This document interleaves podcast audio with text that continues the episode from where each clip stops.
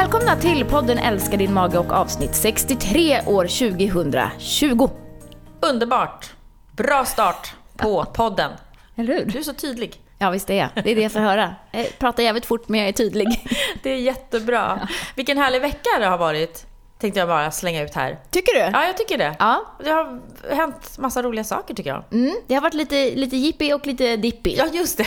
Ja, ja, det har hänt lite både det ena och det andra för dig. Kanske, Ja, tänkte du? Ja, det var väl ingen större deal. Men eh, jag har väl fått ett drev mot mig. Ja, det var precis. Ja. Ja. din vecka kanske inte var lika härlig som min. Ja, fast det var ganska härligt. Ja. För att, Du ja, blev utmanad och eh, lärde dig saker. Jag blev uthängd och ut, eh, utmanad och eh, eh, fick göra en pudel. Ja. Eh, ja, eller nej, jag blev ingen pudel. Men skitsamma, det är sånt som händer när eh, eh, journalister skriver saker utan att man har fått läsa igenom. Just det. Ja, och det var lite tråkigt eh, med tanke på att det också var en vego en vegointervju eh, och en, ett reportage eh, där jag då som är väldigt för vego och Det vet alla som själv. lyssnar på den här podden. Ja, exakt. Eh, nu snarare framställs som att jag tycker att... anti. Ja, exakt. Det är farligt att äta vegetarisk mat. Det är, du, man drabbas av näringsbrist.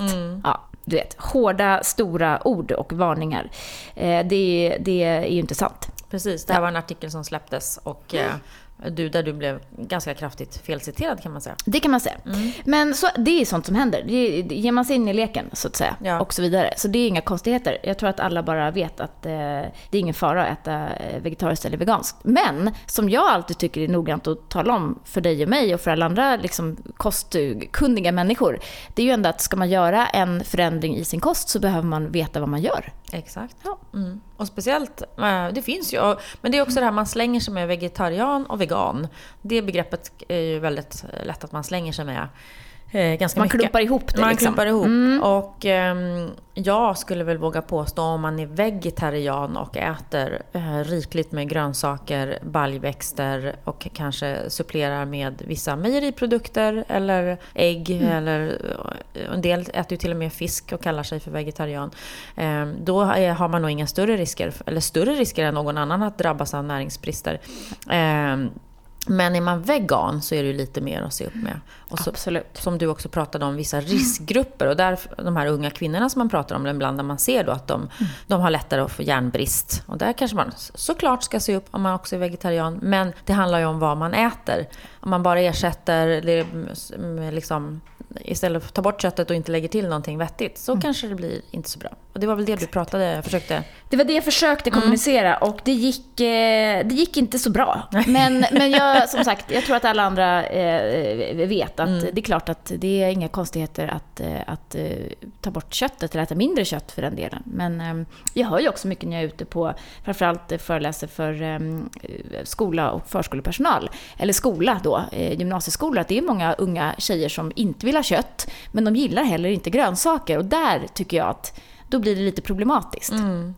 Det går liksom inte bara att, att äta en, en sojabaserad korv. Eh, Alltså det är kanske inte riktigt det som täcker näringsbehovet. Nej, men menar en, det är ju lika dåligt med en sån korv som en, en annan korv. Mm. Hel och halvfabrikat. Det finns liksom sämre och bättre. Mm. Oavsett om man är vegan, vegetarian eller då man äter en blandkost. Så att, låt oss bara mm, eh, gå vidare. Gå vidare, vi vänder blad och går vidare. Ja, Men sen, och, och så kan man ju också säga, precis som det du, som du är inne på nu, att det finns många, som vi också brukar prata om, som inte äter så bra eh, enligt våra näringsrekommendationer. Tyvärr gör ju det. Eh, oavsett om man är vegetarian eller inte eh, så blir det ju inte alltid så bra, tyvärr. För att vi har väldigt mycket färdigproducerad mat, eh, halvfabrikat och så vidare. Som, och man glömmer bort alla de här härliga grönsakerna och då blir det inte alltid så bra. Nej. Något eh, desto roligare då, då, det var ju att vi faktiskt firade IBS-dagen Ja, här men i det var veckan. det jag tänkte på. Och så fira och fira, då blir det så här, kan man fira en IBS-dag? Eller vi uppmärksammar IBS-dagen. Vi firade lite grann för att vi Ja. tycker det är roligt. Vi och- instiftade den Ja, precis. Så vi firar den. Och tycker Ja. att det är roligt att få sprida budskapet om IBS. För det är ju målet med, med att ha en sån här dag. 16 januari Mm. anser vi är IBS-dagen. Det anser vi. Mm. Och här gjorde vi en del aktiviteter. Det, vi har ju gjort en, en undersökning i vår app där vi har då frågat våra användare, har du, upplever du att du har fått tillräcklig information om din diagnos från vården? Och då är det ju faktiskt 72% som uppger att nej, det tycker jag inte att jag har fått. Mm, eh, och det är ju egentligen signaler som vi har fått hela tiden. Att eh, många upplever att eh, nej men alltså läkaren sa inte så mycket eller ja, han eller hon hänvisade hit eller dit eller jag fick gå hem och googla lite och sådär. Så att det är ju inget nytt för oss men det sätter ju ändå lite grann eh, fingret på vad vi ska fokusera på också. Att höja kunskapen eh, och få läkarna att tycka att det är liksom kul och utmanande att jobba med IBS. Mm. Mm. Och eh, att det finns hjälp att få. Ja. Och där har ju du jobbat i många år med att utbilda eh, många dietister i Sverige mm. om IBS och om den kostbehandlingen FODMAP som finns. Eh, så att hos dietisterna finns det, tänker jag, en ganska hög kunskap omkring det här. Mm. Eh, men det finns tyvärr för få dietister i det här landet mm. och eh, långa väntetider och man kommer inte alltid dit. Så, att, eh, så det är också en av våra missioner då framöver, att höja kunskapen i vården omkring IBS och eh, hur det påverkar patienterna eller människorna. Precis. Och hur man kan få hjälp framför allt. Ja, exakt. Rätt hjälp mm. och att man slipper ångest och oro. Mm. För det är det man kanske drabbas av när man inte får riktigt liksom, tillräckligt med information. Eh, men också att vi sparar lite pengar för att man slipper söka vård gång efter gång efter gång eh, hela tiden. Precis. Och göra undersökningar mm. och, och, och fundera. Utan då kommer man till rätt person på en gång så, så sparar vi ju liksom pengar och lidande för alla. För alla, mm. precis. Så är det. Mm, så den återkommer då nästa år igen. Ja. Firar Om vi inte firar, vi kanske hittar, på, vi kanske uppmärksammar det i, till sommaren eller något. Vi kan väl ha två IBS-dagar per år? Nej, man kan ja. inte det. Varje dag är en IBS-dag. precis. Ja. I alla fall för de som lever med IBS. ja, men verkligen. verkligen. Mer eller mindre. Ja. Det är nytt år. Ja. Är det? Det är det. Ja, och då, nytt år och många tänker ju då januari, nystart. Ja. Hälsa, mat. Mm. Nu, nu ska det ske, träning. Nu händer det. Nu händer det. Man eh, märker det väldigt tydligt på ett, en större gym, gymkedja som jag går på. Ja. Ja, Sats heter de. Mm. Det är så överbokat i mm. januari. Mm. Så det är bara härda ut. Det är bara härda ut. Sen så försvinner mm. det. Det börjar droppa av i februari, mars. Ja men det är ju verkligen så. Och det är ju det här som blir lite konstigt då med, med det här kortsiktiga tänket. Eh, och eh, jag tycker ofta att ja, man, man, möter ju många som vill göra liksom så stora förändringar. Man vill gå från liksom 0 till 100 på, på några dagar. Eller man ska byta ut allt sånt mot något annat. Eller det är liksom det är väldigt så här onyanserat. Det är ju vi svenskar i ett nötskal. Mm. Svart eller vitt, bra eller dåligt. Mm. Um, så därför tänker jag att det vi nog bör fundera på, eller som jag tycker är vettigt att tänka, det är den 80-20-regeln. 80% blir bra, 20% blir mm. inte så bra. Väldigt dåligt. Ja, eller, ja, eller mindre bra bara. Liksom. Eh, men det får du också bli. Mm. För att man, liksom, ingen av oss kan ju vara 100%, 100%. hela tiden. Exakt.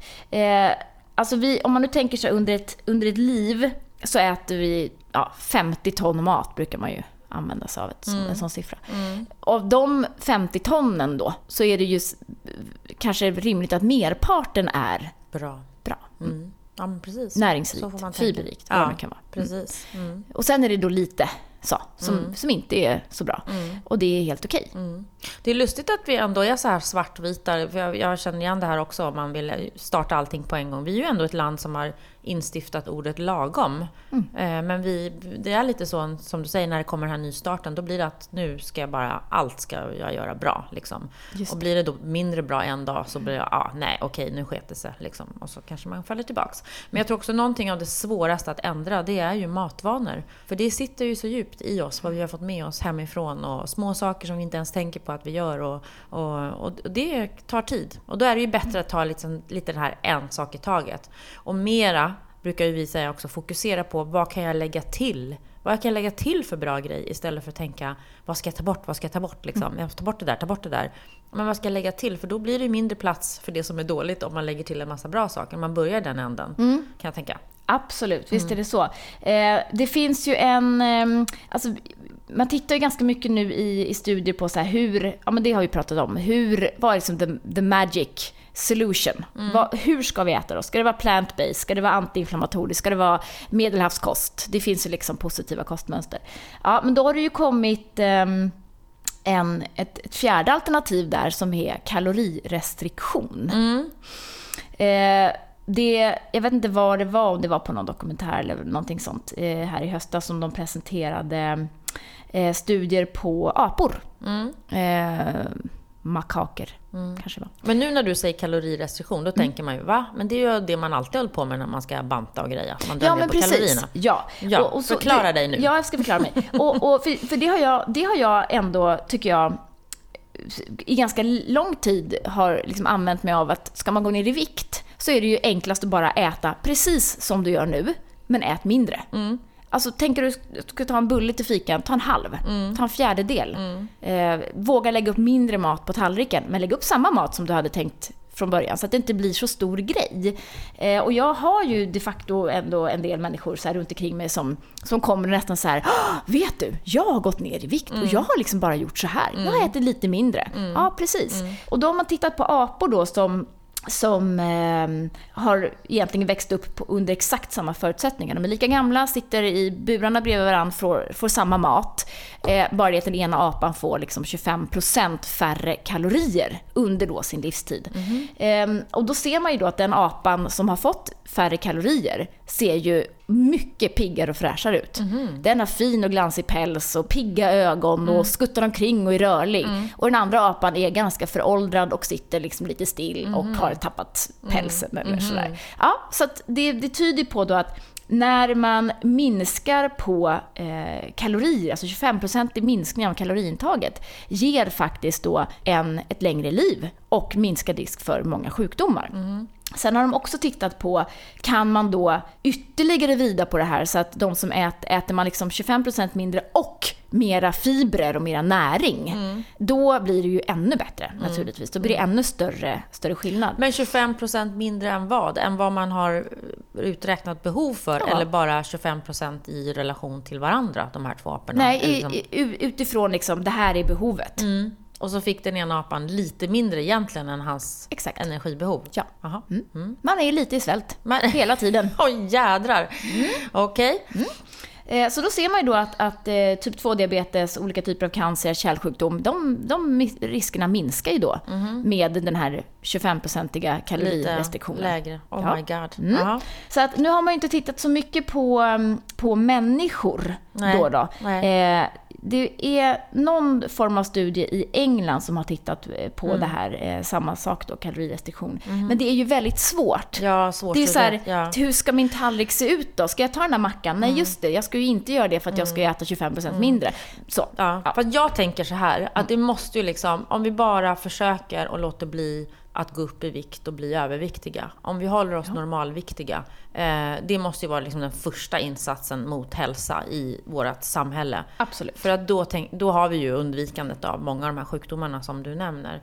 Eh, sen om, om man då som en normalviktig person tänker att nu ska jag börja äta lite, lite mindre för att se om jag blir, om jag lever längre då. Det, det är ju svårt att experimentera med själv. Jag får reda på det om typ eh, 40 år. Ja, det är ganska Ja. riskfritt dock. Ja, men- Alltså det är ju där de här Ja. fast eh, grejerna kommer in. 16-8, hoppa över frukosten varje dag. Äta lite mindre. Mm. Det, där hamnar man ju nästan på minus 25% om man nu hoppar över frukosten. Ja visst, då, har det, då är det klart liksom. Och sen får man ju Bara gå man till inte sig själv. kompenserar då liksom under resten av dagen. Exakt. Och sen är det vissa som kanske, ja, om man börjar gå ner och inte behöver gå ner, men liksom menar man, ja, det är intressanta grejer. Ja. Och här måste man nog bara gå till sig själv och känna, vad mår jag bra av? Alltså, Jag, jag tänker, alltså risken är ju större i våra eh, del av världen att vi äter ihjäl oss än att vi svälter ihjäl oss. Så som det ser ut. Det kan man säga. Så jag tänker Absolut. att kanske vi allihop kan, eller de flesta av oss, många av oss i alla fall, kan ju kanske det här med att, som du säger, försöka tänka lite mindre. Ja. Liksom bara i, Ja. i stunden. Ja, liksom, precis. istället för att ta den där hela bullen så ta den halva då. Verkligen. Uh, vänja sig vid det. Det, det har ju ganska länge då funnits ett uttryck som heter harahachibo, som är det här japanska, att äta Mm. Sig det. Mm. 80% mätt. Det är ju egentligen lite samma sak. Förmodligen får man i sig 25% mindre kalorier om man Mm. bara äter sig 80% mätt. Vilket ju också är en jädra liksom, konstig siffra. När är jag 80% Mm. Ja. mätt? Men i, i min värld så handlar det ju mycket om att bara äta långsammare. Mm. Och att vara medveten när man äter. Alltså det här restaurangtricket liksom. Ja. Går man ut och äter en jättefin middag, liten förrätt som man äter under lång tid, Mm. så är man ju inte så hungrig när varmrätten kommer. Det är precis samma, man kan bli mätt på väldigt lite mat. Om man bara äter tillräckligt långsamt. Långsamt, precis. Och det här är en av sådana där vanor som är jättesvåra att ändra på. Men det går ju, man kan ju, men det kräver ju sin, sin insats om man är van att äta väldigt fort. Exakt, man måste komma ihåg och tänka efter före. Och därför är det ju liksom det här med att börja redan med våra barn och ungdomar. Liksom hur är våra måltider med dem? Att verkligen tänka på det här eh, när man har barn, tänker jag. Hur kan Absolut. försöka äta och gå, föregå med gott exempel. Ja, och se, alltså just det här att man faktiskt bara äter när man äter. Att det inte är tusen andra saker som händer. Man sitter inte vid datorn eller pratar i telefon eller sitter och kollar på YouTube samtidigt som man äter. Vad händer då? Mättnadssignalerna kommer upp till hjärnan. Hjärnan är upptagen och tittar på telefonen. Ja. Det är ingen som känner att det är mätt. Och sen också just vad är mättnad? Det har vi pratat om tidigare tror jag, men att ofta så är det ju det som vi förknippar med mättnad är en slags övermättnad. Att det är det här när man lutar sig tillbaka så känns det som att magen ska sprängas. Liksom, och bara åh gud vad mätt jag är. Då är man ju övermätt. Då har man ju oftast överätit. Så att mättnaden ska ju vara liksom en slags nöjdhet som infinner sig kanske 20-25 minuter efter måltiden då. Att frånvaron av hunger liksom brukar man säga, nu är jag nöjd, liksom, så jag har fått i mig... Ja, ja, och det är ju det, precis som du säger, äter man långsamt så får man den känslan. Det kan vara värt att tänka lite på hur känner jag när jag känner mättnad? Ehm, och eh, också i relation till när man har en känslig mage så handlar det ju inte bara om liksom, ja, vikten och övervikt och så vidare utan det handlar ju också om att den magen, den känsliga magen mår oftast också bättre av om måltiden i sig själv är lite mindre, det går inte så fort och man hinner känna mättnad eh, och det kommer lite regelbundet. Då mår ju en känslig mage oftast mycket bättre. Absolut, visst är det så. Eh, det är bara som du säger, det är svårt, det är lite provocerande också att lägga upp lite mindre på tallriken än vad man egentligen vill. Det är så här, nej, Nej. det där är, eller att utmana sig själv att sluta äta när man inte är riktigt liksom jättemätt. Vad är det värsta som kan hända? Man blir kanske hungrig om en timme. Bra, ta en frukt. Eller också just det här, sitt och känn efter en stund då. Liksom. Skulle du fortfarande vara hungrig efter 10 minuter eller en kvart, liksom, ja, men då kanske det är så att du behöver lite till. Men, men börjar känna, nej men nu börjar det kännas liksom, nu är jag faktiskt nöjd. Ja, då kanske det räckte med det man hade på tallriken. Exakt. Och det här vi pratat om också att att kanske grunda med någonting. Ta ett stort glas vatten en halvtimme innan maten, ta en morot en halvtimme innan maten. Då lägger sig liksom det värsta. Det, då blir- får man inte den här liksom panikhungern eh, som många upplever som ett hot. Alltså en stress på kroppen att vara hungrig. Eh, och idag behöver vi ju inte mer stress direkt. Så att, eh, det kan man försöka tagga ner på. Mm. Vi är sponsrade av Dofilus, den fantastiskt goda yoghurten med eh, tre tillsatta bakteriekulturer. Stämmer bra. Den är god. Ja, I like. verkligen. verkligen. Och det här är ju en, en vanlig fråga som vi får. Att eh, om man nu ska ta någon, någon form av bakterietillskott, hur, vad är det bästa då? Ska man välja en, en filoyoghurt eller ska man eh, ta något rent tillskott eller sådär? Eh, då brukar jag alltid säga att alltså ska man ändå äta yoghurt så är det väl lysande att ta en yoghurt som har tillsatta bakterier. Ja, och bakterier som man vet är bra. Som det liksom Exakt. finns forskning på. Ja, verkligen. Eh, Så Dofilus är eh, fantastiskt bra och god, eh, finns i flera olika smaker och eh, vi tycker väl att egentligen man kan prova den här eh, 2,5 deciliter per dag. Är väl en På morgonkvisten. Mm. Eller eftermiddagskvisten. Precis, och som med allt annat så kan man ju alltid utvärdera det här. Man kan köra en månad och se hur känns det i magen, fick jag nog, blev det nog bättre? En bra magkänsla helt ja, enkelt. Mm. exakt. Och, och tycker man det så är det bara att, att hänga i med den helt enkelt.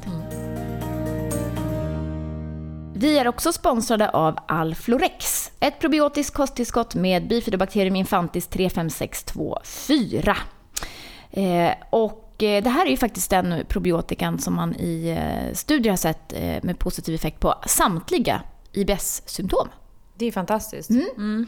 Ganska ny i Sverige. Ja, precis. Eh, En som vi verkligen vill rekommendera och också perfekt då eh, för den som följer FODMAP eftersom många med, med IBS har eh, en, en lägre mängd bifidobakterier av någon anledning eh, från början.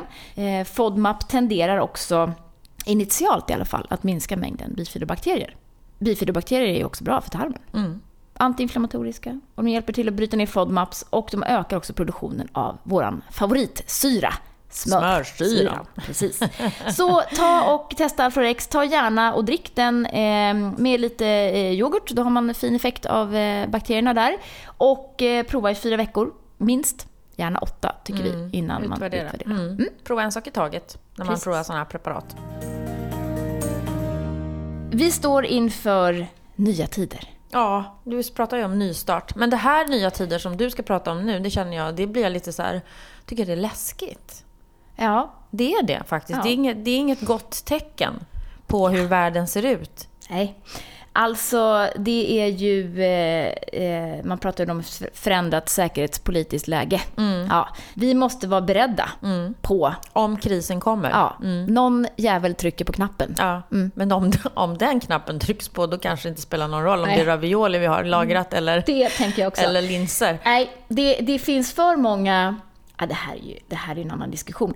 Det finns ju så otroligt många instabila och maktfullkomliga idioter på höga positioner i världen. Nu är det sagt. Ja, men det håller jag med om. Man blir ju rädd. Ja, men, det, men det är också en, en tråkig utveckling att vi ska liksom börja känna att vi ska rusta för kris och krig och sådana saker Mm. för att det politiska läget är som det är i världen.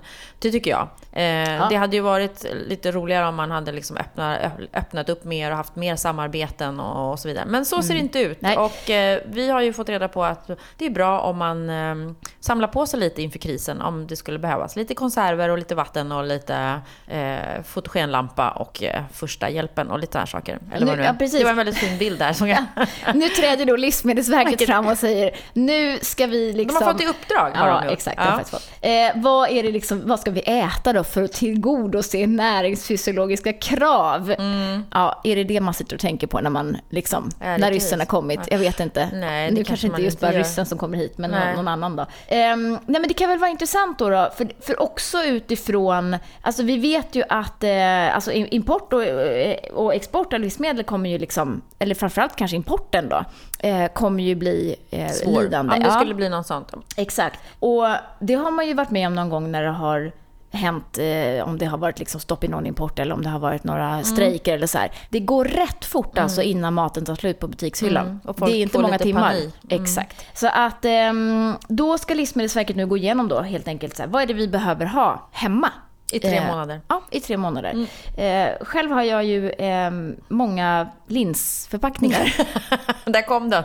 Ja. Ingen ravioli, men linsförpackningar. ja, linser har jag många. Det är bra, tänker jag. Svarta bönor Ja. har jag många. Ja. Mm. Krossade tomater. Ja, men det, alltså, tänk vilka grytor ni kan festa på här. På stormköket. Ja, precis. Ja. Ja. Ja. Ett stormkök är ju bra. Eh, tänk- vattendunk. Ja. Alltså är det någonting som man tänker att vill man förstöra för det här landet så är det ju in och förstöra sjukvården, in och förgifta dricksvattnet. Ja, det, går ganska fort. Ja. Om man ska vara lite konspiratorisk. Så att en dunk med, livs, eh, med, med dricksvatten är ju Just jättebra det. att Men den ska man också byta då lite då och då har jag hört. Ja, var sjätte månad tror Ja, jag. precis. Mm. Japp. Och men jag tänker också att alltså, det blir intressant att se vad de kommer fram med för rekommendationer. Mm. Jag tänker att linser, balj, alltså baljväxter ingår ju säkert i den re rekommendationen på något vis. Mm. Kanske havre och kanske, om man tänker i torrvaror då. Hur- ja, Havregryn då tänker du ja, eller? tänker jag. Kan inte det vara bra att ha? Havregrynsgröt varenda dag. Ja, men du måste ju också kunna tillaga den på något sätt då. Ja, men det är det här stormköket. Ja, det är det. Eller hyr upp en liten eld. Ja. Du har en fin bakgård. Jag kommer säkert... Du kommer komma hit. Man kommer prioritera annat på ett annat ja, sätt. Ja. faktiskt. Eh, det beror helt på. Ja, nu ska Men- vi inte sitta och raljera över det här och göra oss eh, lustiga. Det är väl bra, tänker jag, eh, att man rustar för det på det sättet och tänker vad, hur klarar vi oss bäst då? då? Precis. Eh, vad behöver vi? Och det är ju då tre månader då eh, som eh, den här försvarsberedningen, eh, eller totalförsvaret, då ska planera för att liksom, så här, hur, hur kan vi klara en kris i närområdet under den tiden. Och det är ju, tre månader är ju ganska lång tid, eh, såklart. Mm. Men jag menar, jag tror heller inte att man ska ha, vad är det de säger, mat för 72 timmar eller något sånt där, redo hemma. Eh, det känns lite kort. Man Mm. Ja. vill ha ett par veckor i alla fall. Ja, det skulle jag säga. Ja. Men egentligen så tänker jag också så här, det har jag ofta tänkt på. Alltså så mycket som man har i skåpen av grynor och av ris och så har man köpt ett paket ris till för man trodde inte att man hade. Och pasta och kanske konserver och man skulle, man skulle klara sig. Alltså om inte jag köpte någonting så skulle jag nog i alla fall kunna äta i, i en vecka. Det skulle kanske inte vara så gott. Eller två, alltså ganska lång tid. tror jag. Ja, och sen har du hela, hela spritförrådet. Ja, det tar man på slutet. Så, precis. Ja. Nej men ja, och alltså då är ju det om du är hemma. Ja. Sitter du nere i någon bunker? Ja, någon nej, men då, skyddsrum ja liksom. men precis. Men just det där om man säger att det inte blir krig, men det är kanske en kris att vi inte får, får så mycket mat till Mm. oss här in i landet. Utan man får klara sig mycket på det man har hemma. Eh, igår insåg jag, började städa i kryddlådan. Så att jag skulle kunna krydda maten väldigt bra. Alltså. Just det, Ja. maten tar slut men kryddorna finns. Ja men precis, alltså ris kan man äta i många olika, många olika kryddningar. Jag håller Mm. helt med. Jag håller helt med. Ja, men som sagt, eh, snart får vi då reda på vad vi ska äta. Så då får man gå ut och, och köpa upp ett litet, eh, litet lager. Mm. Antipriset Årets matbluff. Vad säger vi om det? Ja, d- den är ju inte kul att få, tänker jag, som matproducent. Eh, Man blir nästan lite full i skratt. Men det är så himla bra att det finns eh, såna här lite eh, kritiska, kritisk granskning av matindustrin. Det är ju äkta vara eh, som är duktiga på det här med att lyfta livsmedel och eh, produkter som innehåller det de säger att de ska innehålla och jobba för det. Verkligen. Och det här är alltså rekordmånga nomineringar i år då. Ja, till den här ideella De har ett pris då varje år. Årets matbluff. Och nu var det då 2019. Eh, Så för fjärde året i rad har de vaskat fram fem finalister då till Årets matbluff. Eh, och vi får väl gå igenom dem och så tänker vi bara att det här är ju fin, bra, konstruktiv kritik till eh, livsmedelsproducenterna. Att Ja, tänka om lite kanske. Och det fina tänker jag idag också, att idag har vi så nära mellan konsument och producent, Ja. eh, som man kan skriva på Facebook direkt Eh, och så här. Så att de är ju, det är positivt att, att tillverkarna, producenterna, ofta är ganska snabbrörliga här. Att oj hoppsan, vi gjorde om, vi gör, gör om, gör rätt liksom. Ja. Mm, så det är bara positivt. Ja. Så därför så hänger vi ut dem nu. Eh, börja med Skånemejerierna som har en yoghurt som heter bara yoghurt, frukt och bär, hallon och jordgubb. Eh, där man ju kanske tänker sig att det är en fruktyoghurt med, me- fruktyoghurt med mera bär och mindre socker. Och det tänker man också när man ser den där produkten, Ja. skulle jag säga. Verkligen. Eh, men eh, den är ju bland annat sötad med koncentrerad juice av druva och äpple. Vilket är ett annat namn för en sockerhaltig sirap som ju kan jämställas med vanligt strösocker. Precis. Mm. Och det här är väl återigen, det här är ju en gammal klassiker. Inget tillsatt socker. Nej, men det är oftast inte det i apelsinjuice liksom. Nej. Om man nu tar ett sånt exempel. Nej. Det är ju, tycker jag, totalt vilseledande Mm. marknadsföring. Eh, så det är ju jättebra och det, vi måste läsa mer. Vi, vi kan inte säga, åh det är så svårt och man vet inte. Mm. Nej. Alltså titta på förpackningen. Mm. Står det att blåbären är från Kina, ja då är det ju ganska tydligt var de kommer ifrån. Då kan du inte säga, åh jag trodde det var svenska blåbär. Nej, Det var inte det, det. var inte det. Nej. Sen har vi Semper. Som har en eh, glutenfri mjölmix då med bovete och teff. Det låter ju väldigt rent och naturligt och sådär. Ja. Men alltså de har då väldigt, väldigt lite eh, i den här mjölmixen är både bovete och teff. Och sen är det massa då stärkelse och fibrer och förtjockningsmedel och sådär. Så att det är bara 45% egentligen av det här innehållet i paketet som faktiskt är eh, mjöl. Mjöl. Mm. Resten är... Och så är det ju ibland, eller en del, eller ganska ofta, i just glutenfria produkter. Och vi brukar ju ehm, säga i kostbehandlingen FODMAP att det kan ju vara bra att välja glutenfria produkter ett tag för att undvika sädeslagen en period när man har den här elimineringsfasen. Då kan de glutenfria produkterna liksom vara, okej, jag, måste- jag vill äta något bröd. Ja, men ta det här då i de här veckorna. Liksom. Ehm, men oftast så är det ju bra att gå tillbaka till, om man kan, mera naturliga produkter eftersom just de här innehåller ofta mycket tillsatser. Tyvärr. Just- mm. just. Men det är bra att de finns för de som behöver det. Ja. Men de kan ju också jobba på att göra det så bra och näringsrikt som möjligt. Eh, sen har vi den här, den är ju lite fin tycker jag. Brioche. Ett franskt bröd bakat med smör och ägg som på senare tid har blivit populärt att använda till den lyxiga varianten av snabbmatsklassikern hamburgare. Eh, men eh, det som man då ser i det här hamburgerbrödet är ju att ehm, det finns väl inget, vare sig ägg eller smör i den här va? Nej, Nej. det är pågens eh, brioche hamburgerbröd vi pratar om. Ehm, nej, det är egentligen ett hamburgerbröd. Precis. Eh, utan sesamfrön. Ja, precis. Och sen har de då smörarom. Rom man har smaksatt det med. Aj, aj, aj. Aj, aj, aj, aj. Ja, inte bra. Nej, sen har vi då rå blåbär. Rå och råsaft, det antyder ju alltså att det är en rå obehandlad juice, tänker jag. Mm. Och så står det att den är kallpressad, men den är faktiskt pasteuriserad. Just det. Ja, alltså upphettad då för att förlänga hållbarheten. Eh, opastöriserad juice vill man ju gärna ha eftersom den känns lite friskare och man bevarar förmodligen vitaminer och så vidare bättre. Så att det där var ju, det där känns ju verkligen lite, Lite fult. vilseledande Mm, måste jag säga. Verkligen. Och den sista är då en eh, Alpros eh, sojagrädde vispbar. Alternativ till vispgrädde. Men man tänker sig att det innehåller, innehåller sojabönor men det är väldigt lite, bara 2%. Mm. Ehm, så att det blir ju allt möjligt annat i den, bland annat palmolja. 25% palmolja. Mm, mm, mm, mm. Ja. Not so good. Nej. Så att eh, gör om, gör rätt då. Ja, alltså, Lite. jag tänker speciellt på många av de här nöt och baljväxtdryckerna. Mm. Mandel och ris och kokos och cashew och, och soja. Alltså det är ju, det är ju någonstans mellan 2-3% ofta av liksom ursprungsråvaran i dem.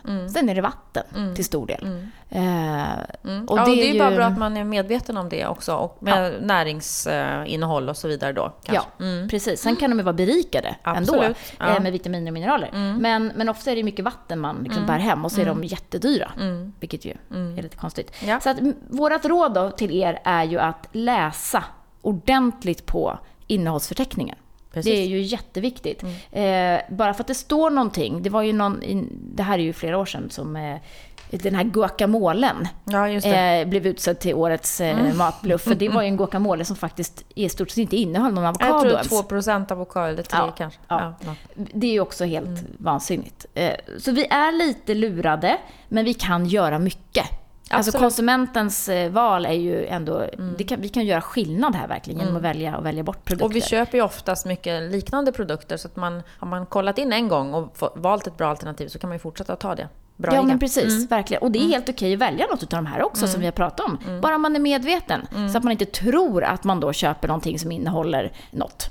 Och så är man liksom i lite grann den tron. Det blir Ja. fel. Ja, men då tror jag vi tar och eh, liksom rundar av för idag. Va? Eh, vi ska väl tipsa om att gå in på vår hemsida, bellybalance.se. Ladda ner vår app, Bellybalance. Inte så förvånande namn på den, överraskande. Eh, och där kan man ju starta att följa behandlingen och få se de första tre stegen och känna av, är det här någonting för mig? Mm. så det tycker vi är en väldigt bra lösning när man har problem med magen, att börja där. Absolut. Vi har också våra jättegoda bars. Ja, Ja, med blåbärssmak. Finns i webbshoppen att eh, beställa. Tre eller tio pack och eh, anpassade till FODMAP. Såklart då, som de enda barsen i Sverige. Vad vi vet i alla fall. Eh, ni får eh, gärna eh, höra av er om ni är intresserade av en föreläsning eh, med undertecknad. Eh, jag är ute på företag och eh, överallt just nu och föreläser. På friskvårdstema så får ni gärna höra av er till oss. Och har ni frågor eller tips på vad vi ska ta upp i podden? Släng in ett mejl eller Visst. skicka via Facebook eller Insta eller vad ni vill. Vilken kanal som helst. Vi svarar på alla kanaler, förr eller senare. Precis. Så tackar vi såklart Mag tarmförbundet som är ständig sponsor av den här podden också. magotarm.se kan ni gå in och eh, kika på eh, där. Mycket bra förening att engagera sig i för alla som har ett intresse i magen. Tack för nu! Tackar!